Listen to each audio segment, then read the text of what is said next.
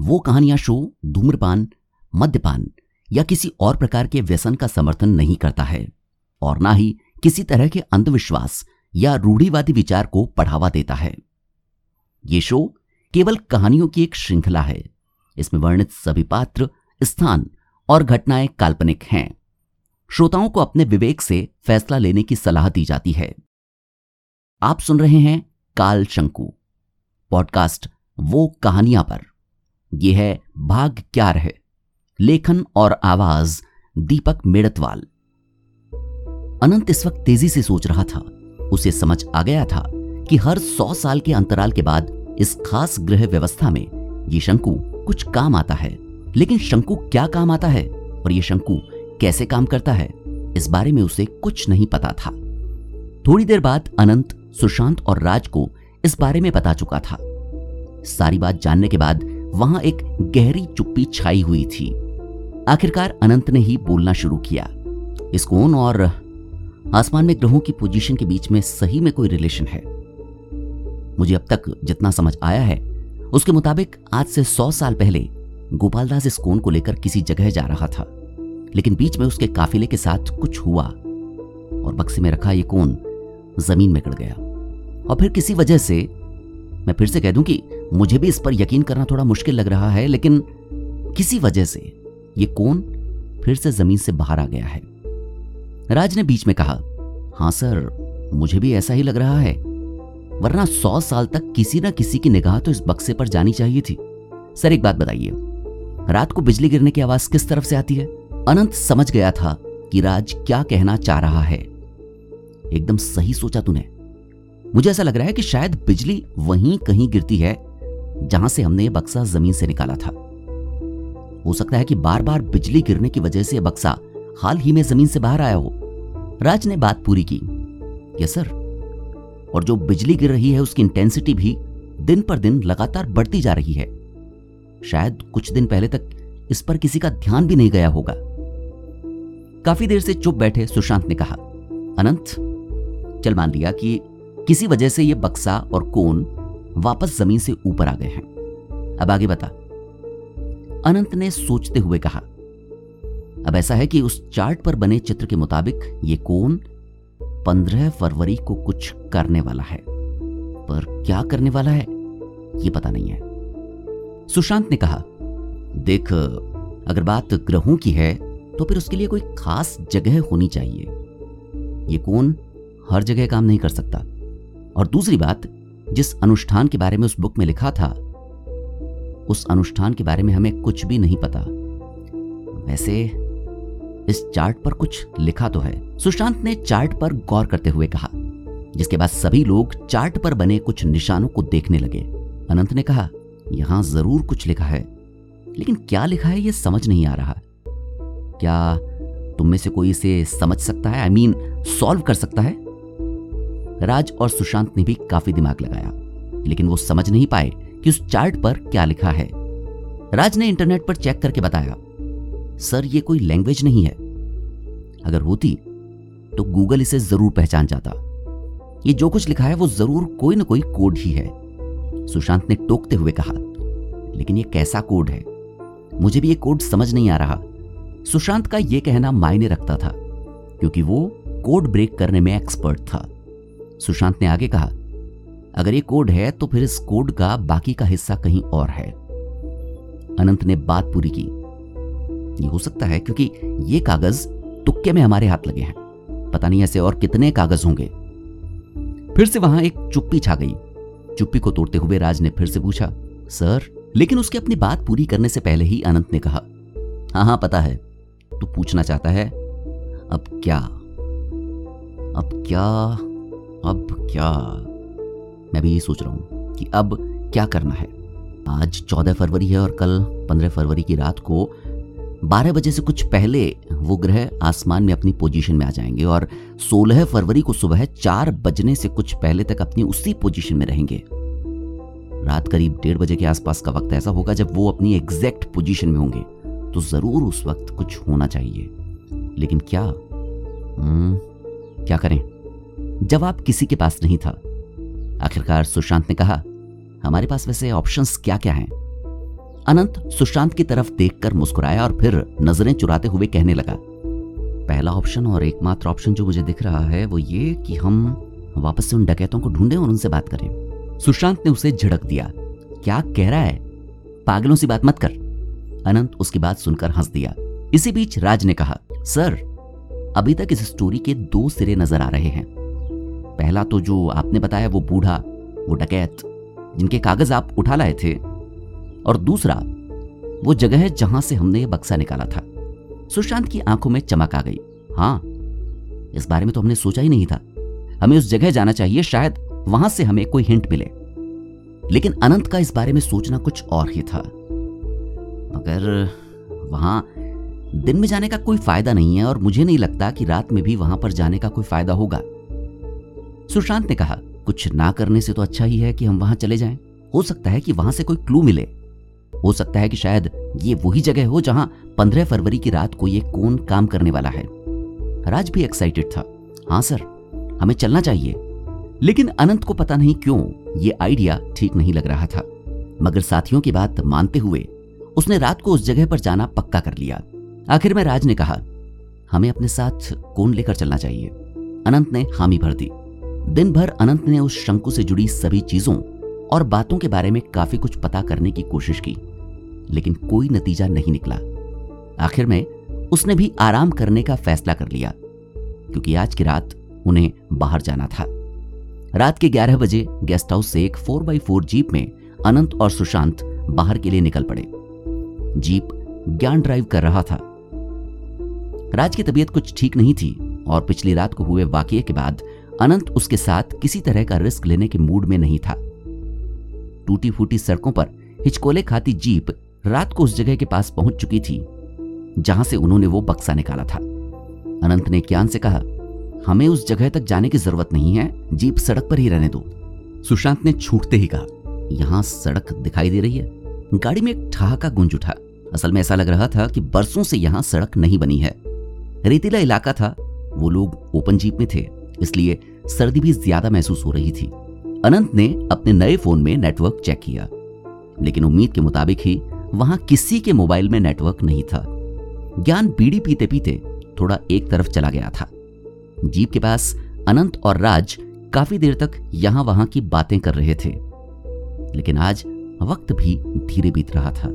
अनंत ने अपनी घड़ी पर नज़र डाली और चौंकते हुए कहा, यार, अभी तक साढ़े ग्यारह बजे हैं। ऐसा लग रहा है कि टाइम स्लो हो गया है। सुशांत ने अपनी घड़ी पर निगाह डालते हुए कहा, रहने दे, ज़बरदस्ती का माहौल मत बना। तेरी घड़ी पीछे है, सवा बज रहे हैं। अनंत ने फिर से अपनी घड़ी चेक की। हाँ यार, ये तो काफ़ी पीछे है। तभी मैं सोचूं कि हमें यहाँ काफ़ी देर हो गई है। ग्यारह बजे तो हम गेस्ट हाउस से निकले ही थे। लेकिन यार, सवा कैसे बच सकता है? हमें गेस्ट हाउस से निकले सवा दो घंटे हो चुके हैं। नहीं नहीं नहीं टाइम इतना फास्ट कैसे भाग सकता है? अनंत ने कुछ अविश्वास के साथ सुशांत से कहा, अपने मोबाइल में टाइम चेक करना जरा। फ़ोन में टाइम देखते ही सुशांत ने कहा वॉट इज़ दिस यहाँ तो बारह बजकर तीस मिनट हो रहे हैं। तब तक अनंत भी अपना फ़ोन निकाल चुका था। हाँ मेरे फ़ोन में भी यही टाइम हो रहा है। इसका मतलब? सुशांत ने बात पूरी की। इसका मतलब यहाँ कोई बहुत पावरफुल मैग्नेटिक फ़ील्ड है, जिसने हमारी घड़ियों का टाइम बिगाड़ दिया है। अनंत ने बैग में से कंपास निकालते हुए कहा आई कांट बिलीव दिस मैंने अपनी पूरी ज़िंदगी में ऐसा सीन केवल फ़िल्मों में देखा है। This is not possible compass में दिशा बताने वाली सुई बड़ी तेज़ी से हिल रही थी। सुशांत ने कंपास हाथ में लेकर कहा, इसका मतलब हमारे मोबाइल फ़ोन और दूसरे इलेक्ट्रॉनिक आइटम्स भी जवाब दे सकते हैं?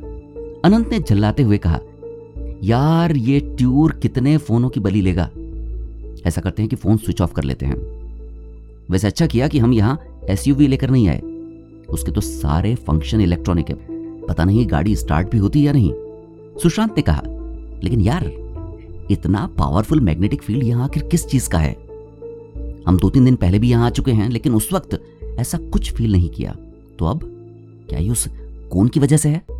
अनंत ने असहमति जताई, नहीं यार इतने दिन से वो कौन हमारे पास है, अभी तक तो ऐसा कुछ हुआ नहीं। मुझे तो लगता है कि इस जगह में ही कुछ गड़बड़ है। अनंत ने जब ये आखिरी वाक्य कहा तो उसकी आवाज़ से सुशांत समझ गया था कि वो हरगिज नहीं जानता कि कि आगे क्या होने वाला है। थोड़ी देर की चुप्पी के बाद सुशांत को कुछ याद आया। अरे, ये ज्ञान कहाँ गया? मुझे तो लग रहा है वो बीड़ी पीने नहीं, बोतल गटकने गया है। ज्ञान? ज्ञान? सर, इधर हूँ। सुशांत ने उस तरफ़ ध्यान दिया। जिधर से ज्ञान की आवाज़ आई थी। लेकिन अंधेरे में उसे कुछ दिखाई नहीं दे रहा था। उसने अपनी जैकेट की जेब से टॉर्च निकालकर रोशनी उस तरफ़ डाली। टॉर्च ऑन करते ही उसे एहसास हो गया कि चारों तरफ़ घने कोहरे की चादर छा चुकी थी। सुशांत के मुँह से निकला, ये क्या है? इतना घना कोहरा? ऐसा तो मैंने बर्फीले इलाकों में भी नहीं देखा। अनंत, इधर ज़रूर कुछ स्ट्रेंज है। सुशांत ने तेज आवाज़ दी, ज्ञान, पहले इधर आ इट्स अर्जेंट आ रहा हूँ, सर. ज्ञान ने जवाब दिया, और कुछ ही देर में भारी भरकम शरीर का मालिक ज्ञान वहाँ आ गया। सुशांत ने उसे डांटते हुए कहा, तुझे कहा है ना? काम के वक्त बोतल नहीं चलती? ज्ञान ने माफ़ी मांगते हुए कहा सॉरी सर, सर्दी ज़्यादा थी और पता नहीं रात को कितना टाइम लगने वाला है, इसलिए मैंने बस थोड़ी सी अनंत ने बीच में कहा, ज्ञान, तेरे पास दो फ़ोन है ना? इनमें से कीपैड वाला फ़ोन ऑन रखना और दूसरा स्विच ऑफ़ कर ले। ज्ञान को भी समझ आ गया था कि कुछ बहुत बड़ी गड़बड़ है। तभी सुशांत ने कहा, अनंत यार, राज ने शायद उस हड्डी के लिए ठीक ही कहा था। कौन सी हड्डी? अरे, उस दिन मैंने जो हड्डी हाथ में उठाई थी, उसके लिए उसने कहा था ना कि ये इंसान की हड्डी है।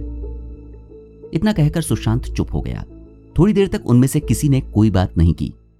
वक्त ऐसे ही गुजरता गया। थोड़ी देर बाद वहाँ हल्की हल्की हवा चलनी शुरू हो गई थी।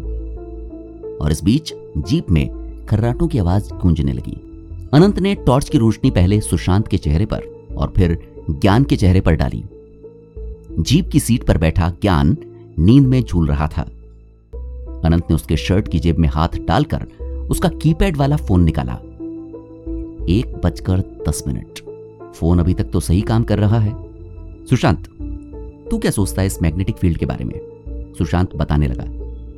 देख, जितना मैंने पढ़ा है, धरती पर कुछ ऐसी जगह हैं जहाँ इस तरह का मैग्नेटिक फ़ील्ड पाया जा सकता है। कहा जाता है कि बरमूडा ट्रायंगल भी कुछ ऐसा ही है। वहाँ जाने वाले शिप्स, प्लेन्स वगैरह गायब हो जाया करते हैं। इसका रीजन अभी तक जो रिसर्चर्स को समझ आया है, वो यही है कि शायद वहाँ एक स्ट्रॉन्ग मैग्नेटिक फ़ील्ड है, जिसमें कंपास वगैरह फेल हो जाते हैं। और फिर वहाँ हमेशा धुंध और कोहरा छाया रहता है। अचानक से आने वाले आंधी, तूफ़ान और बारिश, ये सब जहाजों को भटका देते होंगे। और आगे फिर अंदाज़ा लगाया जा सकता है, ये बात बताते बताते सुशांत के दिमाग में कुछ और आने लगा था। उसने अनंत के चेहरे पर टॉर्च की रोशनी डाली। अनंत की मुस्कुराहट ने बता दिया कि वो क्या सोच रहा था।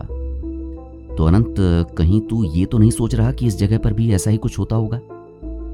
अनंत ने जवाब दिया तो अभी क्या हो रहा है? यहाँ इतना पावरफुल मैग्नेटिक फ़ील्ड पैदा हो चुका है कि हमारी घड़ियाँ यहाँ तक कि कंपास फेल हो चुका है। कोहरा छा चुका है। डेढ़ बजे के बाद तेज बिजली, बारिश, तूफ़ान, ये सब एक साथ देखने को मिलेंगे। सुशांत ने शक ज़ाहिर किया, लेकिन फ़ोन तो अभी काम कर रहा है। हमने अभी टाइम देखा। अनंत ने जवाब दिया, हो सकता है इस फ़ोन पर असर ना पड़ा हो, लेकिन तुझे पता है कि राज का फ़ोन इस कोन की वजह से खराब हो चुका है। और अभी पूरा खेल होने में टाइम है। सुशांत बोल उठा तो तू ये कह रहा है कि कभी कभी ये जगह बरमूडा ट्रायंगल बन जाती है? लेकिन वो तो समुंदर में है। अनंत ने कहा, देख, मैं साइंटिस्ट तो नहीं हूँ, लेकिन मैंने पढ़ा है कि जहाँ आज रेगिस्तान है, उस जगह लाखों साल पहले समंदर हुआ करते थे। तूने लुप्त हुई नदियों के बारे में सुना है? कई लुप्त हुई नदियों की धाराएँ ज़मीन के भीतर आज भी मौजूद हैं। शायद सरस्वती नदी के बारे में ऐसा ही कुछ माना जाता है। सुशांत अब अनंत की थ्योरी समझने की कोशिश कर रहा था। तो तू ये कहना चाहता है कि यहाँ रेत के नीचे समंदर है। अनंत ने अपनी बात रखी। यार, आज समंदर हो या ना हो? लेकिन लाखों नहीं तो करोड़ों साल पहले यहाँ समंदर हो सकता है। तूने पढ़ा होगा कि सारे महाद्वीप धीरे धीरे खिसक रहे हैं। हो सकता है कि इस जगह एक ऐसा मैग्नेटिक फ़ील्ड रहा हो जैसा बरमूडा ट्रायंगल पर है। फिर समुद्र सूख गया हो, यहाँ रेत निकल कर आ गई हो। लेकिन साइंस कहता है कि इस वजह से किसी जगह की मैग्नेटिक प्रॉपर्टी पर कोई फ़र्क नहीं पड़ता है।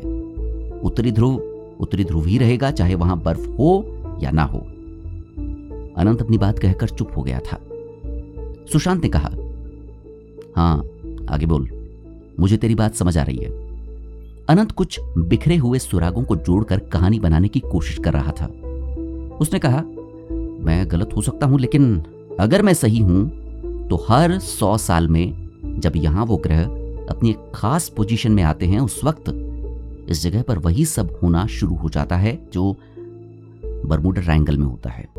दिशा भ्रम, कोहरा, तूफ़ान वगैरह वगैरह। और शायद शायद सौ साल पहले गोपाल दास का काफिला भी इसी जगह से गुजर रहा होगा। और और उसके साथ भी अनंत अपनी बात पूरी नहीं कर सका। लेकिन उसकी आवाज़ में दहशत महसूस की जा सकती थी। सुशांत ने टॉर्च जलाकर ज्ञान की जेब में से उसका फ़ोन निकाला। एक बजकर पच्चीस मिनट हो चुके हैं। फ़ोन की स्क्रीन तेज़ी से वाइब्रेट हो रही है, शायद ये फ़ोन खराब होने वाला है। तभी अनंत ने कहा, सुशांत, अब ज्ञान को जगा दे। मुझे कुछ ठीक नहीं लग रहा है। हम इसी वक्त यहाँ से चल रहे हैं। सुशांत ने कहा लेकिन इतने कोहरे में ड्राइव कैसे करेंगे? सुशांत का कहना सही था। अनंत ने जवाब दिया हाँ यार, इतने कोहरे में वापस भी नहीं जा सकते। एक मिनट, टॉर्च बंद कर। क्या हुआ? यहाँ हमारे अलावा कोई और भी है। मुझे एक हल्की सी रोशनी दिखाई दी थी। आप सुन रहे थे काल शंकुल पॉडकास्ट वो कहानियाँ पर। यह था भाग ग्यारह। लेखन और आवाज़ दीपक मेड़तवाल।